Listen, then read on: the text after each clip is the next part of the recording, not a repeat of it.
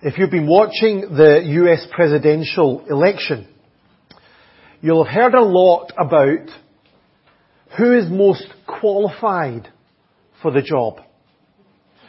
Who has the temperament or the knowledge or the experience to best fill that role? In fact, from what I've heard, one of the main claims of Hillary Clinton's campaign seems to be that she is one of the most qualified presidential candidates ever.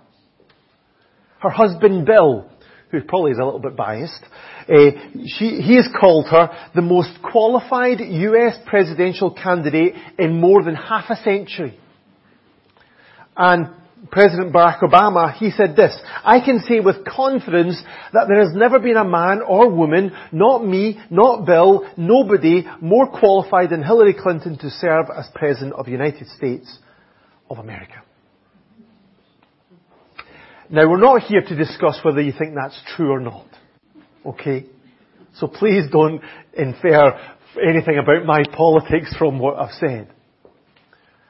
Whether Mrs. Clinton or Donald Trump is qualified for the US presidency, that's an issue for people over the other side of the water to deal with. But this morning I do want us to consider whether we think we are qualified to serve in God's kingdom or not. I think so, so many of us miss out on what God wants to do through us because we feel unqualified for the job. We pull back from serving God as He has called us because we don't feel good enough. Or we feel that we don't know enough. Or that we've not had the right training or experience or results. We feel too ordinary, too broken, too weak to do anything of significance for God. But is this what matters in God's kingdom? Is serving God only for the strong and the clever and the impressive and the successful? Well, Apostle Paul didn't think so. There were people in Corinth who thought that Paul was unqualified for the job of being an apostle. They said that he didn't look that great. Nobody knows why, but he didn't look that impressive. And they listened to what he said, and they concluded that he didn't sound that impressive. They asked him for his qualifications, and he couldn't pre- present any piece of paper that convinced them of his credentials. And they looked at his life and his struggles, and they didn't think that he was living what they thought was a victorious Christian life. And so they were tempted to reject Paul and his ministry and his message in favour of those who looked better spoke more powerfully, carried letters of recommendation, and seemed to be living a much more prosperous life. But in our passage that we're going to look at this morning in 2 Corinthians, Paul wrote to confront this issue head on. And to challenge this church to understand that in God's kingdom, the only qualification that we need is from God. So I'm going to read 2 Corinthians chapter 2, starting at verse 12, and then we're going to go into chapter 3 and down to verse 6. If you have a Bible, have a look at it. If not, just listen on as I read it to you. So 2 Corinthians chapter 2 and verse 12. Now when I went to Troas to preach the gospel of Christ and found that the Lord had opened the door for me, I still had no peace of mind because I did not find my brother Titus there. So I said goodbye to them and went on to Macedonia. But thanks be to God, who always leads us in triumphal procession in Christ and through us spreads everywhere the fragrance of the knowledge of Him.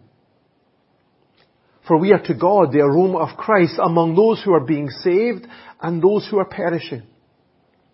To the one, we are the smell of death. To the other, the fragrance of life. And who is equal to such a task?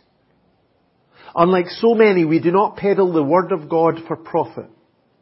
On the contrary, in Christ, we speak before God with sincerity, like men sent from God.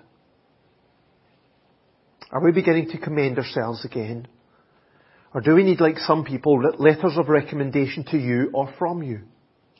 You yourselves are our letter, written on our hearts, known and read by everybody.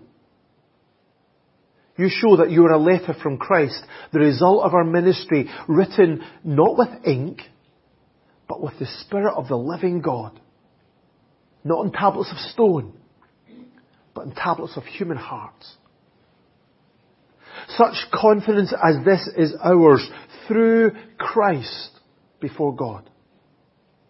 Not that we're competent in ourselves to claim anything for ourselves, but our competence comes from God. He has made us competent as ministers of a new covenant, not of the letter, but of the Spirit. For the letter kills, but the Spirit gives life. I think on the face of things, it's understandable that some people thought that Paul's life was not going well. As we've seen before, Paul made a visit to this church to try and sort out a serious issue there. But it hadn't gone well. And so Paul kind of returned to Ephesus where he wrote a difficult and distressing letter which was carried to them by his trusted friend Titus. Now Paul desperately wanted this church in Corinth to accept this letter and to respond to it appropriately. But he wasn't sure that they would. And of course he just couldn't pick up the phone and, and give them a call and find out how it was going. So he was left anxiously waiting for news from Titus. And so even when he was in Troas, and the Lord opened a door for him, a door of ministry, opportunities to share the gospel. He still couldn't settle there. He said, I still had no peace of mind. He was concerned. He was worried. In fact, he was so desperate to hear from Titus that he left Troas and all the opportunities that God was giving him there. And he went to Macedonia. This was an incredibly difficult time for Paul. He faced what so many of us struggle with. He was anxious because he didn't know what was going to happen next. And he felt powerless to do anything about it, to change the situation. And yet, even in that time, Paul was not in despair. I'll actually need to wait till chapter 7 of 2 Corinthians to pick up the rest of the story about what happened with Paul and whether he met Titus or not. Because Paul stopped his narrative of what happened in his life to change your perspective on what was going on. Because things were not as they seemed. Paul's life despite how things looked, was not one of directionless defeat or discouragement or dejection. Instead, he could praise God because he was walking in triumphal procession in Christ. I think it's clear that what Paul had in mind was these victory processions of Roman military leaders after winning major battles, conquering generals and their soldiers would ride through Rome to the acclaim of the crowds. Ahead of them would be senators and state officials, followed by the spoils taken from the campaign, then followed by the captives, walking in shame, heading for slavery or even death. So this seems to be in Paul's mind as he wrote this letter, this victory parade. But what is less clear is where Paul saw himself in this procession. Did he see himself as walking with the conquering general? Celebrating the victory? Or was he walking with the weak and defeated captives? Because in a sense we can make a case for both. Of course, Paul knew that he was on the victory side. He knew that Christ had already won the battle over sin and death and Satan. In his first, uh, First Corinthians, his letter written to that church in chapter 15, he says this, Thanks be to God because He gives us the victory through our Lord Jesus Christ. Paul was celebrating the victory that Christ had won. And yet, Paul looked much more like a defeated captive. Also in that letter, in chapter 4, he said this, God has put us apostles on display at the end of the procession like men condemned to die in the arena. That was like his life experience.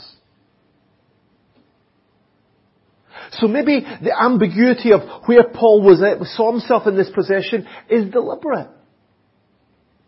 Because there were aspects of both victory and suffering in Paul's life. But the message is clear here, I think. That through this, the, the celebration of Christ's victory and the sharing in Christ's suffering, Paul was sure that God was leading him. God always leads us in triumphal procession in Christ.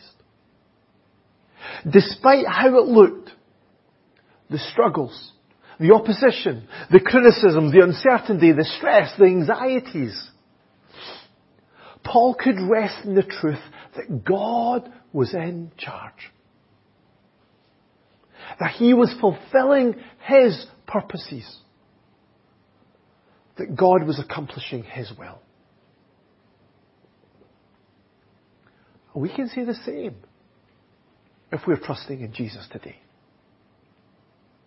We can look beyond the circumstances and the challenges of our lives and we can say with Paul that in all things God works for the good of those who love Him, who have been called according to His purpose. No matter what struggles or difficulties we face, we can stand in confidence that our God is in charge. And that He is leading our lives even when it doesn't seem like it. We can hold on to that promise in faith even when we cannot see it. So Paul knew that God was working in his life. He also knew that God was working through his life, even when some people refused to believe. Verse 14 of chapter 2, Paul wrote that God, through us, spreads everywhere the fragrance of the knowledge of Him. I think this goes back to those victory processions again. Because when the, when the, the soldiers were, were parading through the streets, they would also be burning incense in celebration of that victory. So as a result, everyone in that vicinity would be impacted with the smell of victory. And in a similar way, God was using Paul to powerfully impact the lives of all those who were around him. He was leaving an impression on them, helping them to experience something of what it was like to really know God. Now that didn't mean that Paul believed everyone was going to be saved or everybody was going to trust in Jesus. Paul wasn't that naive.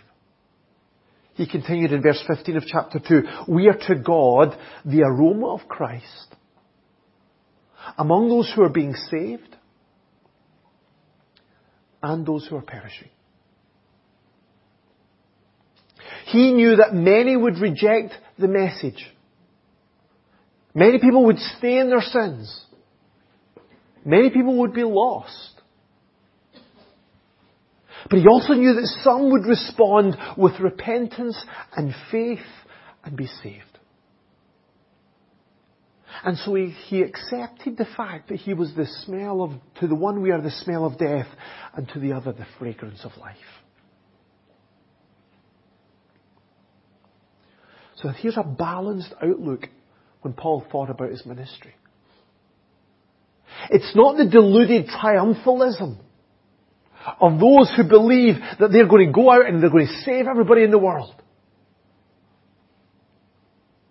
But neither is it the dejected defeatism of those who think they're a failure. Because some people refuse to believe. Instead, it's the balanced understanding that even although many will choose to reject Him, God wants to work through us to bring some people to the knowledge of Him. And I think this reality can encourage us so much and enthuse us to keep going in this world. To be the aroma of Christ. Yes, to some who are perishing, but also to some who are being saved. And Paul was committed to doing this, even although some people were just serving themselves. Paul knew that there were some false teachers who peddle the word of God for profit, he says. Now this image that Paul used here, it was of unscrupulous wine dealers who watered down vintage wine and sold it for a make a dishonest profit. In a similar way, these false teachers were watering down the truth. They were making us, they were selfishly profiting by selling a diluted and a weakened message. Twisting God's word. Distorting the gospel. Pandering to those who wanted to say what their itching ears want to hear. Just so that would profit financially. Just so that we'd be paid for it handsomely. So what should Paul do when so many other people are, are being popularist uh, and watering down the gospel and everyone's going to follow them and give them lots of money? What should Paul do? How should he respond? He just refused to copy them. He didn't seek popularity or fame or payment for what he did. He didn't say what other people wanted to hear. Instead, he declared in verse 17 of chapter 2, in Christ, we speak before God with sincerity, like men sent from God. Paul knew right at the start of this letter, he declares himself as an apostle of Christ Jesus by the will of God. He was called by God to share the Word of God. And so he did that, ultimately, for an audience of one. Yes, he hoped that other people would listen and we'd be impacted by what he said. But his primary goal was to go where God told him to go. Was to do what God called him to do was to say what God told him to say. As you will write later in this letter, we make it our goal to please Him. Not make it our goal to please everybody. Not make it our goal to please people. But make it our goal to please God. In our Christian lives, we are not called to be popular. We're not even called first and foremost to be successful. Instead, first and foremost, we're called to be faithful. We're called to faithfully declare God's word in obedience to God's call in our lives in a way that would glorify God's name. That's at the heart of what it should be in our service for God. And so that means what other people think of us really isn't that important. The false teachers in Corinth, they were brandishing their letters of recommendation, their references, as proof of their qualifications.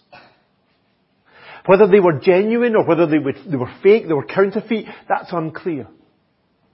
But these men were claiming some well-known Christians as their referees. They were name dropping, basically. Now, in principle, there's nothing wrong with a recommendation. There's nothing wrong with a reference. Paul often wrote to commend people at the end of his letters. But the question is, did Paul need that kind of letter for the Corinthians? And if he couldn't produce one of those letters of recommendation, did this mean that he was unqualified compared to those other false teachers who had their letters? Well, Paul didn't believe so. Verse 2 of chapter 3 he says this, You yourselves are our letter, written on our hearts, known and read by everybody. Paul didn't need a letter of introduction to this church. He didn't need proof that he was qualified to teach and disciple them because they were all the proof that he needed. Because it was Paul who had introduced them to Christ. It was Paul who had planted this church. It was Paul who had helped them to grow in their knowledge of God. So he didn't need a bit of paper to prove his apostleship. He didn't need the recommendation of other people. He could just point to them as the evidence that God had called him and used him to take the gospel to the Gentiles.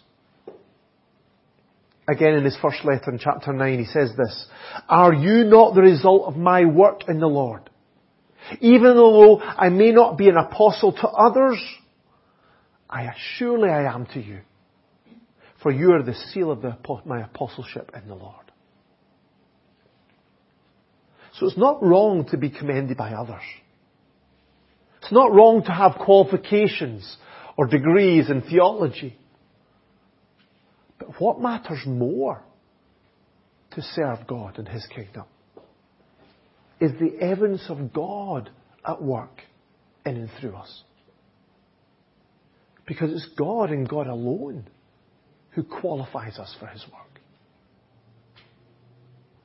So if you don't have those qualifications, those bits of paper, those letters after our name, that ultimately isn't what matters.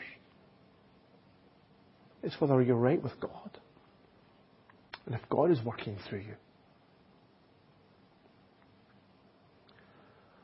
Paul was seemingly un, uh, clearly uncomfortable trying to defend himself here because he was aware of his own personal shortcomings and his limitations.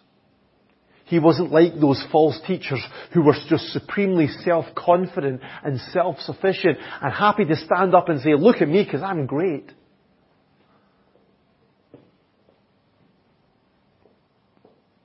Yes, he knew that he was to God the aroma of Christ, but he asked, and who is equal to such a task?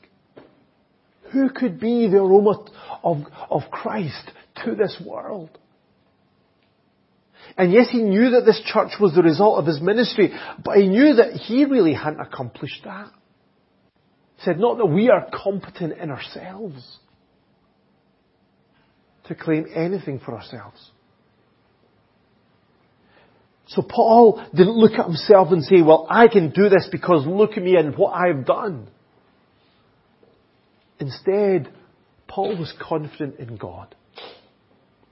In verse 4 he says in chapter 3, such confidence as this is ours through Christ before God. Paul knew that in himself he had no right to claim the privilege and the, the authority of apostleship. No right at all. He was a sinner. He was somebody who'd persecuted the church. who'd worked against the cause of Christ. How could he claim to be an apostle of Christ? Paul didn't claim to be a self-made man. But he knew that everything that he was and everything that he did was only because of what Christ had done in him. And it was all because of God's amazing grace. In chapter 15 of 1 Corinthians, he says this I am the least of the apostles, and do not even deserve to be called an apostle, because I persecuted the church of God. But by the grace of God, I am what I am. By the grace of God, I am what I am. And so although Paul felt disqualified, he knew that through Christ, God had changed him so completely. So now he was qualified to serve God. That our competence comes from God. And although Paul felt weak and unable, he knew that God was working through him, not through his own strength, but by the Spirit to change people's lives.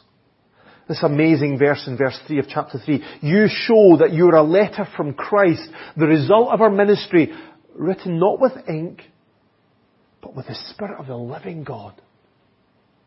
Not on tablets of stone, but of tablets of human heart. These people in that church, they hadn't joined a religion. They hadn't signed up to follow a, a list of rules and regulations. Instead, their lives had been transformed.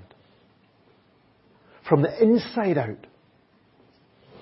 Yes, this was through Paul's ministry. But Paul hadn't really done this. This was nothing less than God's work. By God's Spirit. And through God's power. And this, after all, is the heart of what Paul was preaching. He wasn't going back to the external rules and regulations of the old covenant like the false teachers were. Because the letter kills. And we'll see that in more detail next week as we look at the, the difference between the old covenant and the new covenant. That no, no matter who they are, nobody has the spiritual resources to keep the law. To, to reach a standard by themselves that make them acceptable to God. And so in the end, everyone who tries to get right with God through the law is left condemned and separated from God forever. Instead, God called Paul to be one of the ministers of the new covenant. He preached the gospel of Christ that through faith, simple faith in Jesus, and His sacrificial death and His glorious resurrection, we are, who are helpless and hopeless sinners, can be completely forgiven. Can be adopted into God's family, receive a brand new life through Christ, and experience the transformation through the power of the Holy Spirit. Yes, the letter kills, but the Spirit gives life. This was the message that Paul shared. Because this was the experience that Paul had in his own life. And so this is why it didn't matter that Paul didn't look as impressive or sound as eloquent or appear as qualified as others. His qualification to serve in God's kingdom wasn't dependent on any of those things. Instead, it rested solely on God's grace through faith in Christ and by the work of the Spirit to call and transform and empower Him. And that's the same for any of us. We might not feel as qualified as others to serve God. But God is not looking for people who feel confident or who feel self-sufficient. God isn't, doesn't want people to come to Him that way. Instead, he's, peop- he's wanting people just to come and to trust in Him and rely on Him. And who will believe that God is in charge even when it doesn't look like it.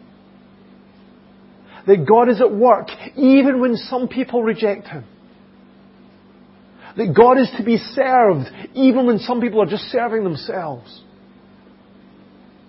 That God can work through us even when some people think we're unqualified. And that God can enable us, empower us to serve even when we feel weak.